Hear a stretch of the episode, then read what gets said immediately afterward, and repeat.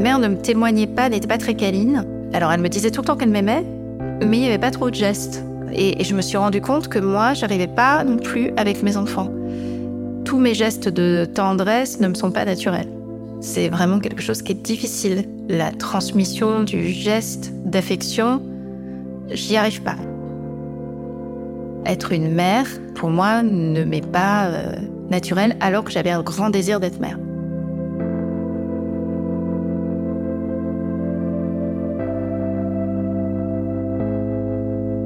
Je m'appelle Isabelle Avoine, j'ai 47 ans, bientôt 48. Euh, je suis née à Amiens, donc où je vis toujours, et euh, je suis professeure et autrice. Donc j'ai euh, deux filles hein, qui ont 22 et 20 ans, qui ne vivent plus avec moi, et un fils qui a 17 ans et qui est en terminale et qui vit toujours avec moi. Je suis séparée de leur papa depuis une dizaine d'années, donc je vis seule avec mes enfants. Et j'ai un amoureux qui vit loin, donc je vis euh, une semaine chez moi, une semaine chez lui.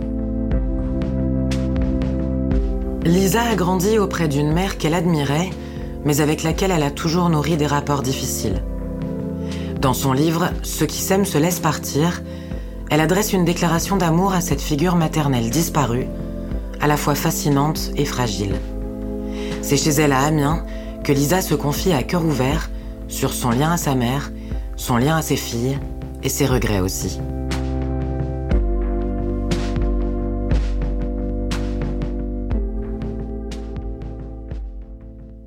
Le sujet de, ma mère est un sujet important pour moi, espèce d'histoire non résolue autour de laquelle je tourne depuis toujours, sur laquelle j'ai écrit un livre en fait. Et j'ai l'impression de ne jamais avoir assez parlé de ma mère et de pas avoir euh, pu régler cette histoire. Ma mère est décédée et donc euh, j'ai l'impression de, de continuer à la garder encore un peu si j'en parle. Quand je pense à ma mère, je crois que ce qui me vient en premier, c'est un rendez-vous manqué. C'est l'impression d'être passé à côté d'elle en la regardant beaucoup mais sans la voir. De ne pas avoir compris qui elle était peut-être et de, de l'avoir rejetée.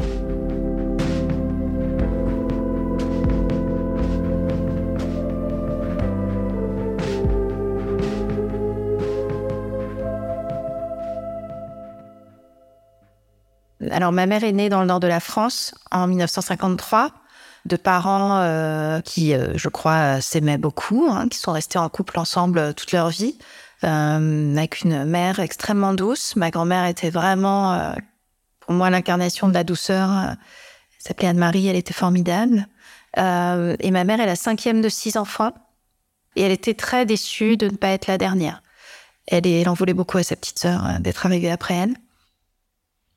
Elle vivait dans une famille où la maman ne travaillait pas, donc était très disponible pour elle. Et mon grand-père a fait plein de petits boulots. C'était, euh, il tirait un petit peu les bouts de ficelle. C'était pas pauvre, mais euh, c'était pas non plus la richesse, quoi. Euh, mais c'était une famille très aimante, euh, une fratrie a priori très soudée. Et donc ma mère, je pense, a vécu une enfance assez heureuse. Mes parents se sont rencontrés donc au début des années 70. Ils étaient adolescents. Je pense que ma mère devait avoir 17 ans parce que j'ai retrouvé son journal, donc j'ai aussi pu remonter des dates parce qu'elle parle de la rencontre un peu avec mon père. Et euh, je pense que assez rapidement, ma mère s'est retrouvée enceinte et du coup ils se sont mariés. Je ne sais absolument rien de ma naissance. Je sais juste à quelle heure euh, je suis née. Euh, la seule chose que je sais, c'est que, d'après ce qu'elle me dit, je suis un enfant qui arrive après une fausse couche. Et quelque chose qu'elle m'a quand même assez souvent répété, que j'étais une sorte d'enfant de remplacement, d'enfant de substitution, euh, d'enfant de réparation. Et euh, par contre, sur euh, l'accouchement, sur les conditions de sa grossesse, je ne sais rien si ce n'est qu'elle a détesté être enceinte. Parce que ça, elle me le disait. Et puis aussi parce que ben, moi, j'ai connu ma mère enceinte, après moi. Quand j'avais une dizaine d'années, elle été enceinte d'un deuxième enfant. Et je voyais bien que pour elle, c'était compliqué, la prise de poids, le changement de son physique. Euh, c'était pas quelque chose qu'elle qu'elle appréciait beaucoup. D'ailleurs, elle, elle ne prenait quasiment aucun kilo. Franchement, d'après tous les témoignages que j'ai pu avoir qui me viennent de mes grands-parents globalement, du côté paternel comme du côté maternel, toute ma petite enfance, ce n'est que mon père qui s'est occupé de moi. Ma mère ne voulait pas du tout ni donner le biberon, ni changer les couches. Elle ne me portait pas. Il y avait quelque chose de très distant pour elle. Elle sortait énormément et c'est mon père qui me gardait. Par exemple, le samedi soir, elle allait danser en boîte et c'était mon père qui me gardait. Je pense qu'il n'y avait pas de réel désir de maternité chez ma mère. Je pense vraiment que elle voulait quitter sa famille, qu'elle voulait vivre une vie de femme et que l'enfant était euh, sans doute euh, l'opportunité de pouvoir quitter euh, la vie familiale et de du coup entrer dans une autre une autre vie puisque c'est parce qu'elle était enceinte qu'elle s'est mariée. Donc son désir à elle, en fait, je ne le connais pas par rapport à sa maternité. J'ai toujours eu l'impression pour elle que la maternité, en tout cas celle qu'elle a vécue avec moi, était un poids.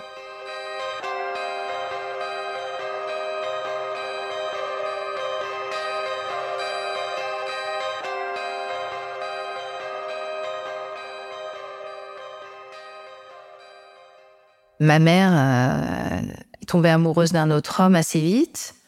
Donc, elle a quitté mon père quand je devais avoir à peu près trois ans, trois ans et demi. La relation avec le père de ma sœur n'a pas duré, donc euh, ils se sont très vite, ils n'ont même pas, enfin très peu de temps vécu ensemble après la naissance, sont séparés très vite. Et ensuite, elle n'a eu aucune histoire d'amour stable. Donc, euh, elle a eu une longue période où les hommes défilaient un peu dans sa vie, ne restaient jamais et elle n'a jamais réussi à reconstruire d'histoire longue et durable avec personne, ce qui était pour elle une vraie souffrance parce qu'elle était euh, vraiment euh, dans la recherche du grand amour.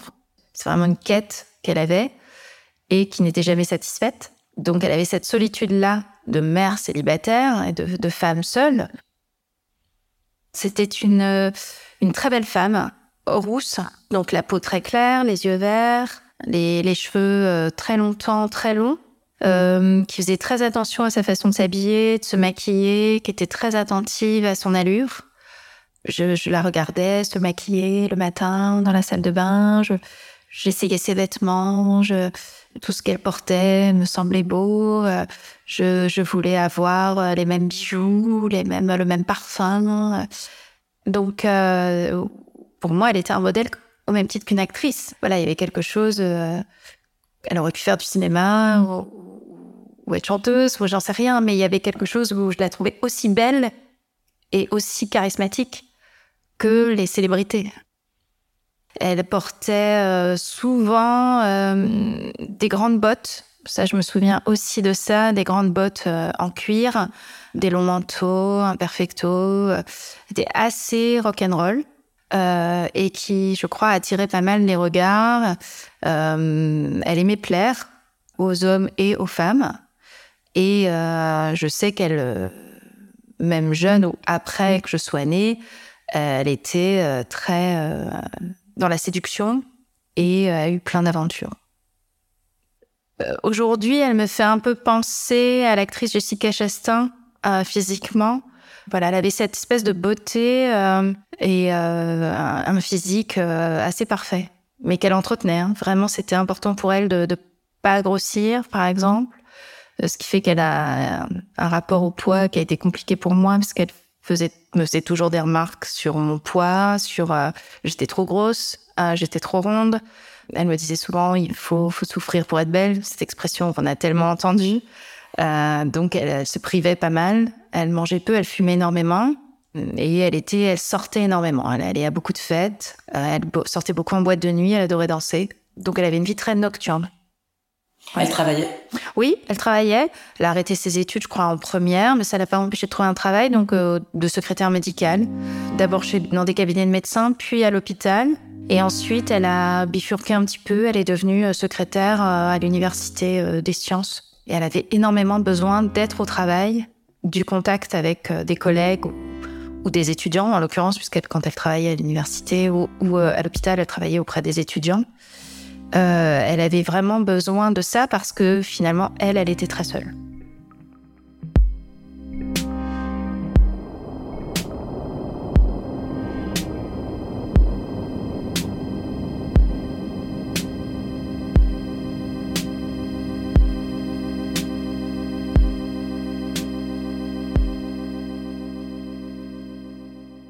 J'ai vraiment eu l'impression que avoir un enfant était une contrainte pour elle, que euh, elle ne pouvait pas vivre exactement la vie qu'elle avait envie de mener parce que euh, j'étais euh, voilà dans, dans ses jupes. Ce qui fait qu'en fait, elle m'emmenait partout et que donc je n'avais pas vraiment de, de repères fixes. Euh, si par exemple elle se mettait à regarder un film à la télé le soir, même si c'était un film qui n'était pas pour les enfants, je pouvais le regarder avec elle euh, jusqu'à minuit, une heure du matin. Euh, elle me disait jamais d'aller me coucher, par exemple. S'il y avait des fêtes chez les étudiants en médecine dont elle se, dont elle s'occupait, elle m'emmenait dans ces fêtes qui étaient parfois quand même pas du tout adaptées à une enfant jeune. Enfin, moi, j'ai des flashs d'images de soirées où tout le monde est à poil, où tout le monde boit, où, de la drogue circule. Et euh, ça lui posait pas de problème que je sois là. C'était, je crois, elle voulait vivre une vie de jeune fille libérée, de jeune femme, ce que je peux complètement comprendre. Et je ne devais pas être une contrainte pour elle.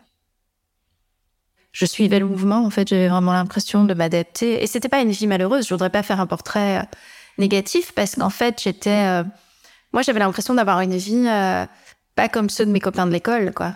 Est-ce qu'être près d'elle, ça te suffisait malgré tout? Ah oui, complètement. Bah, c'était étrange, c'est-à-dire que d'un côté, euh, j'aurais voulu être avec elle toute seule. Et qu'il n'y ait pas les soirées, qu'il n'y ait pas les autres gens autour, qu'il n'y ait pas les hommes qui passent. Bon, ça, après, c'est aussi autre chose. C'est euh, le fait que l'enfant euh, veut son parent pour lui tout seul. Mais j'avais l'impression que quand on était que toutes les deux, ça allait. Tout allait bien. Mais que s'il y avait l'intervention de quelqu'un d'extérieur, ça dérapait qu'elle m'oubliait ou que du coup, il, bah, y avait plus d'alcool, il y avait plus de gens, il y avait plus de bruit. Je suis très sensible au bruit. Je suis même très pénible. Enfin, je suis du genre à aller taper toutes les cinq minutes chez mon voisin dès qu'il y a trop de bruit. Quoi. Je, j'avais un truc de euh, tout m'oppresser un petit peu. Euh, alors que si j'étais qu'avec elle, à écouter nos disques, qui étaient toujours les mêmes, il y avait quelque chose de plus rassurant. À la fois, vous étiez physiquement très proches. Oui, on était physiquement très proches. Ben déjà, on vivait ensemble en duo, en tête à tête. En couple, tu dis dans. Ouais, en couple. Ouais, vraiment, c'était un couple. Et d'ailleurs, ma mère me le disait. Elle me disait, euh, on est toutes les deux, rien ne nous séparera. Elle avait quelque chose comme ça de très fusionnel, de très intense. Euh, si elle avait un, un, amoureux de passage, je dormais dans ma chambre. Mais très longtemps, j'ai dormi avec elle, ce que j'aimais d'une certaine façon. Euh, mais ce qui m'a ensuite euh, beaucoup questionné en tant que mère, une fois que je suis devenue mère moi-même, c'est je me suis rendu compte que je ne pouvais pas dormir avec mes enfants. Et plus je grandissais, plus elle me considérait comme euh, presque son égale ou son adulte et pas comme son enfant. Et donc assez vite, elle s'est mise à me faire des confidences d'ordre intime, notamment sur sa sexualité, alors que je devais avoir, je sais pas, 7 ou 8 ans. Mais euh, je pense que justement, je remets ça aussi sur le coup de sa solitude, c'est-à-dire qu'il fallait qu'elle parle à quelqu'un et j'étais ce quelqu'un, euh, mais j'étais sans doute pas la bonne personne. Et donc, ça crée quelque chose qui est assez étrange euh, pour l'enfant, qui est quand même que on se sent indispensable à son parent, puisque très souvent, si je partais chez mon père le week-end, par exemple, elle me disait mais qu'est-ce que je vais devenir? Et c'est un discours qu'elle a de plus en plus tenu avec les années sur l'idée qu'elle avait peur que je l'abandonne, qu'elle avait besoin de moi, que je devais être là pour elle. Et plus elle me disait ça, et moi j'avais envie d'être là pour elle.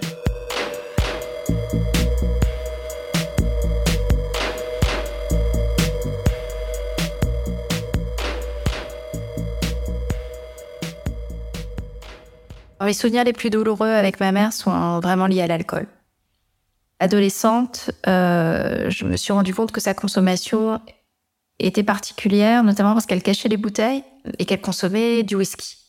Petit à petit, je me suis rendu compte qu'elle commençait à euh, répéter tout le temps la même chose, euh, avoir un discours de moins en moins cohérent. C'est arrivé plusieurs fois qu'elle perde connaissance après avoir bu et que je la mette dans son lit, par exemple. J'ai fait plein de trucs, enfin, vider les bouteilles, dans l'évier, euh, les cacher, les mettre au vide ordures. Euh, je sais même pas, elle, n'en parlait jamais alors qu'elle savait très bien que j'avais vidé les bouteilles, elle en rachetait d'autres et puis voilà. Donc j'en ai parlé euh, à mes grands-parents, notamment à ma grand-mère, qui m'a dit que ma mère, oui, avait un problème.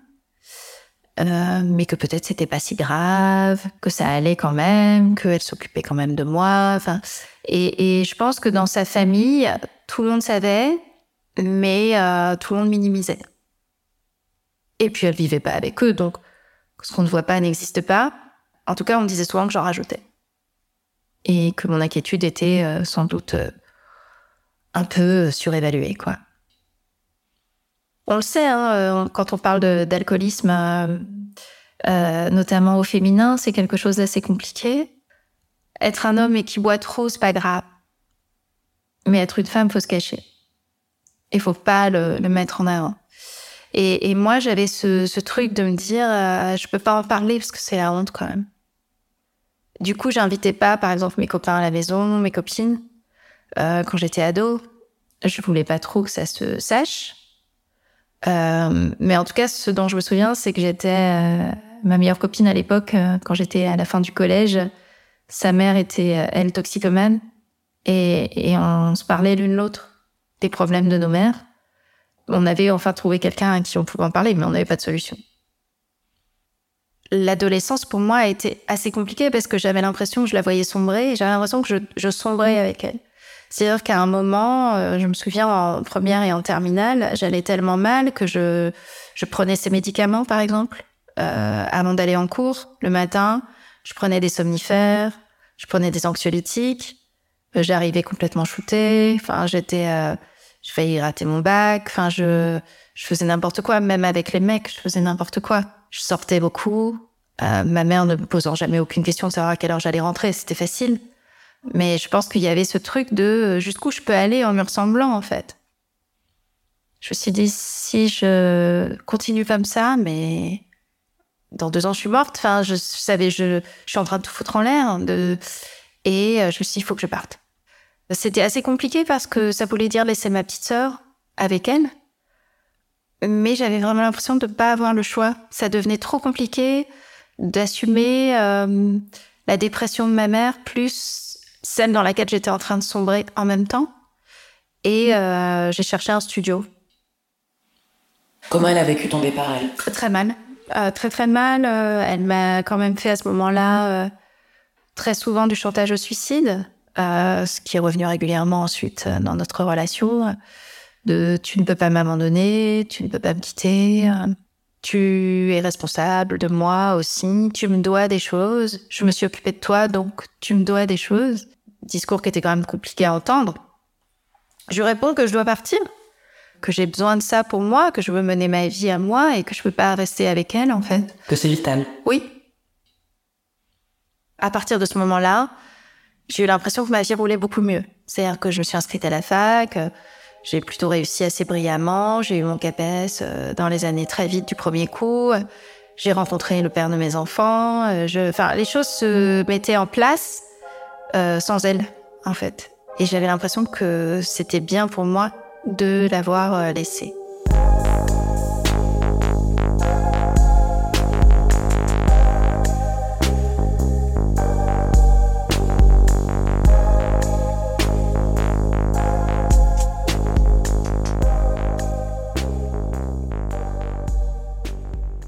Quelques années plus tard, euh, je suis enceinte. Et là, j'ai ma première fille. Parle-moi justement de ton désir de maternité. Alors moi, c'était un désir euh, assez fort euh, quand même, mais c'était très vite un désir de plusieurs enfants. J'avais l'impression qu'il fallait que je ne reproduise pas quelque chose de trop fusionnel. Donc j'ai eu ma première fille à 25 ans et un an après, un an et demi après, j'avais la deuxième moi, je garde un souvenir de quelque chose d'assez, euh, à la fois assez joyeux et en même temps assez anxieux. Euh, assez joyeux de me dire, euh, je vais enfin être mère. Enfin, j'avais vraiment cette sensation de quelque chose qui m'arrivait après euh, beaucoup d'attentes, alors que en fait, c'était pas vraiment le cas et j'étais quand même jeune, mais quelque chose qui allait peut-être réparer quelque chose pour moi. Et je me rappelle d'une grossesse où je me suis énormément documentée sur euh, ce qu'il faut faire pour être une bonne mère. Et, à peine mère, je suis devenue assez psychorigide. sur l'heure du coucher, l'heure du bain. Les horaires étaient très importants pour moi. Par exemple, moi, j'emmenais pas mon enfant le soir si on avait un dîner chez des amis. Enfin, c'était alors que c'est débile, mais, mais vraiment, je crois que je faisais un rejet total de ce que moi j'avais vécu. Et donc, j'avais vraiment envie de faire tout le contraire. Quelle relation tu entretiens avec tes filles aujourd'hui? Quelle mère tu es? J'ai eu beaucoup de questionnements là-dessus, hein, sur euh, quelle mère j'étais. Je pense que j'étais une mère extrêmement euh, présente et, attentive quand ils étaient vraiment euh, petits. Enfin, moi, j'ai eu trois enfants en quatre ans. J'ai quand même souvenir à ce moment-là d'être plus qu'une mère, en fait. De pas être vraiment une femme. Je me souviens que je passais mon temps dans les magasins de vêtements pour enfants, mais plus du tout pour moi, par exemple. Où euh, tout ce qui m'intéressait, c'était euh, ce qu'on allait pouvoir faire avec les enfants, euh, quel parc on allait les emmener, quels jouets ils allaient, les intéresser. Enfin, je, je faisais un transfert total sur mes enfants, mais qui était presque un peu excessif, au point que quand même notre couple existait assez peu. Enfin, j'étais entièrement tournée vers ma maternité, je pense que c'était euh, vraiment une idée de compensation, enfin, de devenir. Euh, vraiment l'idée de faire l'inverse, quoi, de ce que j'ai vécu, mais euh, c'était peut-être pas forcément très naturel. J'étais la mère que j'imaginais devoir être pour être une bonne mère. Mais j'avais cette obsession. Et c'est un peu idiot parce que je pense pas que j'ai vraiment tout fait bien.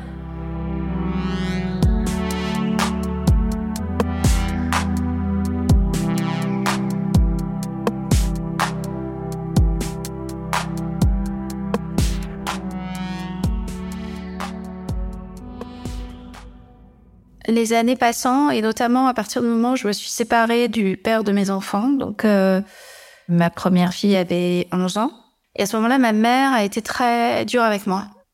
Elle m'insultait, euh, c'était, euh, je bousillais une famille, j'allais détruire la vie de mes enfants. ce qui était compliqué à entendre pour moi parce qu'elle-même s'était séparée, avait quitté mon père et, et elle portait un jugement sur moi qui était vraiment très dur et j'avais aucun soutien de sa part. Et avec ma mère, on s'était mis à avoir une relation, parce que je ne voulais plus l'avoir, on avait une relation téléphonique. Et cette relation téléphonique a vraiment, vraiment été très douloureuse. Ce qui fait qu'aujourd'hui, j'ai encore des problèmes avec le téléphone.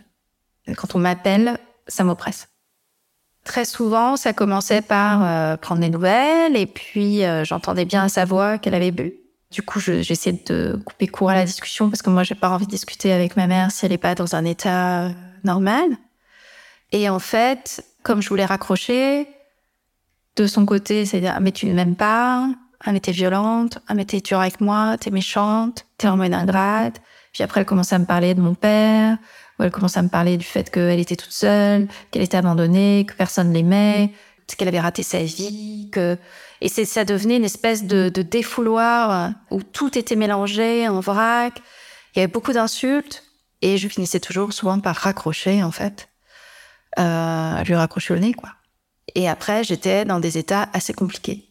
Je pleurais, euh, je tremblais, j'ai fait plusieurs fois vraiment des crises de nerfs.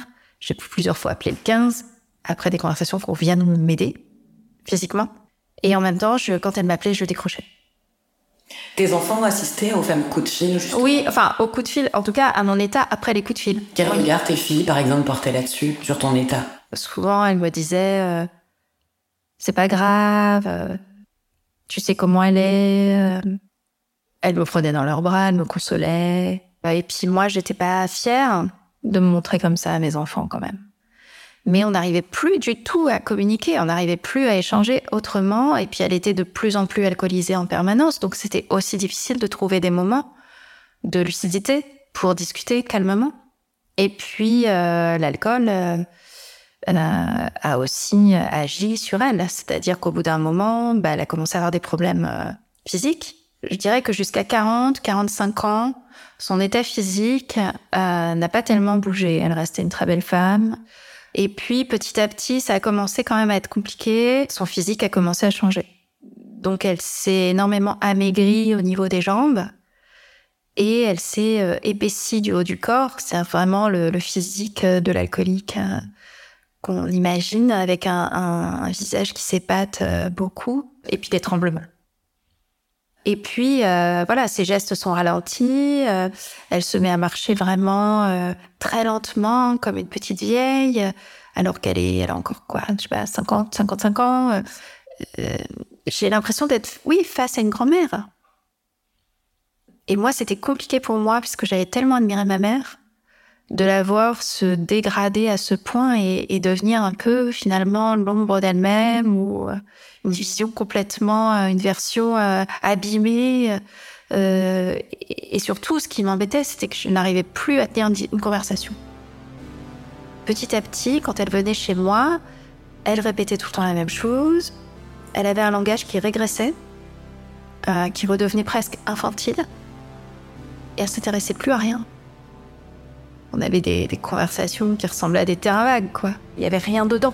C'était du vide.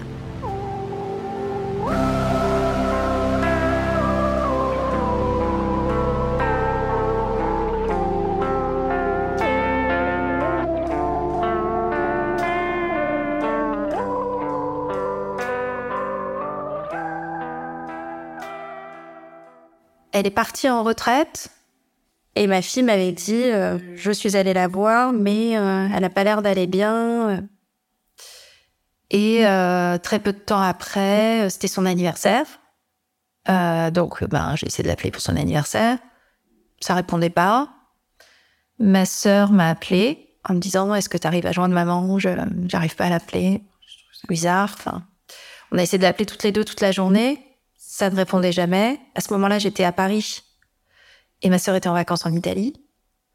Et euh, à un moment, j'ai dit, à ma sœur, écoute, je vais envoyer les, les pompiers chez elle. Et là, euh, j'ai attendu plusieurs heures. Il n'y avait pas de réponse. Je me suis dit que c'était pas très bon signe. Et mon médecin m'a téléphoné. Et il m'a dit qu'elle était décédée. Voilà. À ce moment-là, euh, j'ai l'impression que tout s'écroule. Je, déjà, je tombe par terre. Je me mets à hurler. J'ai l'impression qu'on me, je sais pas, qu'on m'a coupé en deux, euh, que j'ai plus de membres, j'ai mal partout. Je, c'est comme si euh, on m'avait déchiré quelque chose. C'est une douleur euh, ultra violente, presque sidérante, quoi. J'ai un truc euh, où j'ai l'impression de m'écrouler. Tu avais déjà envisagé sa mort, pardon Plein de fois. Plein, plein de fois. Et plein de fois, je l'ai souhaité. Parce que je la voyais tellement mal que je me disais, euh, faut que ça s'arrête, quoi. Faut qu'elle meure, en fait. Mais il y a une différence entre souhaiter la mort de quelqu'un et, et le fait que ça se produise. Le jour de son anniversaire, en fait, quand son corps a été retrouvé, elle était décédée depuis plusieurs jours. Et donc, on n'a pas pu revoir son corps. Il était déjà euh, trop en état de dégradation. Donc, euh, pour moi, ça, ça a été très, très, très difficile de faire ce deuil sans pouvoir lui dire au revoir. Au moment de revenir dans cet appartement, je me rends compte, euh, puisque je n'y ai pas remis les pieds depuis des années, que ma mère souffre du syndrome de Diogène. Et donc, qu'elle accumule les choses. Je découvre un appartement euh, rempli de bouteilles vides de whisky et d'objets euh, partout par terre. Tout est mélangé et, et- et il faut euh, faire quelque chose de tout ça.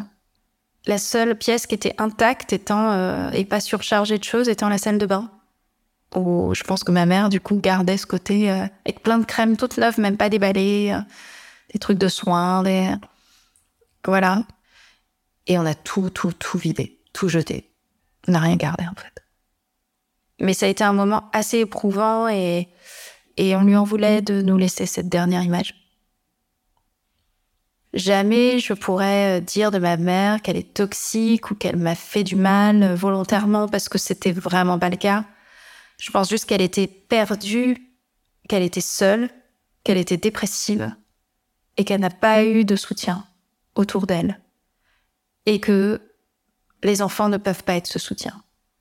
Et qu'à un moment, quand le, lien s'est rompu ou a été distendu, c'est aussi difficile de, de, re- de retourner à leur secours, quoi. Enfin, moi, j'ai pas réussi, en tout cas. Je m'en suis beaucoup voulu de pas avoir réussi. Ma première fille a fait une dépression à, à l'âge de 15 ans, pendant presque deux ans, qui m'a laissé complètement sidérée. De me dire donc, moi, j'ai essayé de tout faire bien pour qu'elle aille bien, et en fait, ça va quand même pas. Et en fait, elle est quand même en souffrance. Et à ce moment-là, je me suis dit, j'ai encore eu un bon, un bon assaut de culpabilité en me disant, mais est-ce que je vais pas transmis le mal-être de ma mère que je me trimballe aussi? Est-ce que euh, je vais pas transmis malgré moi? Étrangement, elle, elle, elle est sortie de la dépression quand ma mère est décédée. Ça a coïncidé à peu près au même moment. Donc, euh, c'était étrange aussi pour moi de me dire, euh, peut-être que maintenant que ce poids n'est plus là, peut-être que ma fille est aussi libérée de quelque chose. Mais c'est terrible de dire ça parce que je voudrais pas que ça la culpabilise elle. Mais néanmoins, ma fille m'a quand même dit, à ce moment-là, j'ai eu l'impression que mamie devait mourir pour que je puisse renaître. Ce qui est quand même pas anodin comme phrase.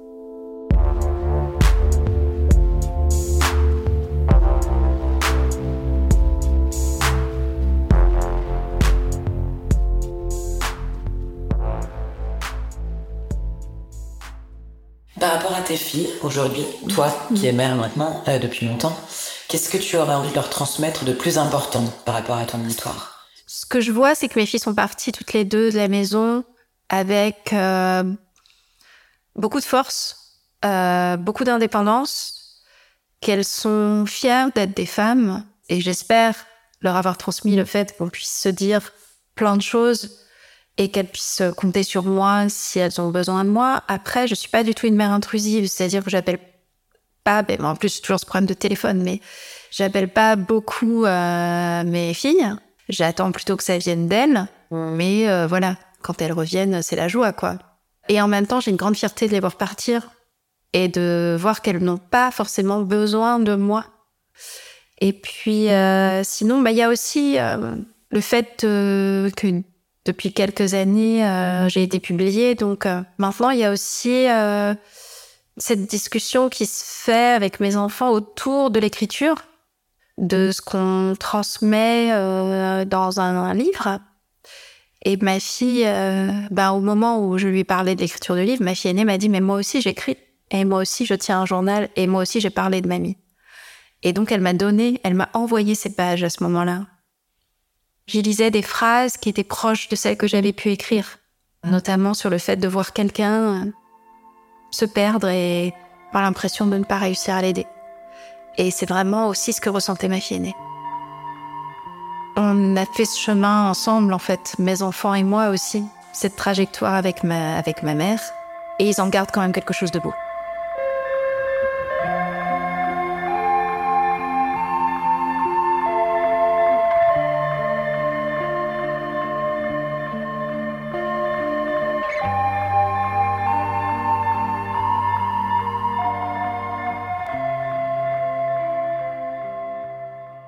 Je pense que ma mère m'a transmis malgré tout déjà l'idée d'être une femme seule qui se débrouille avec elle-même.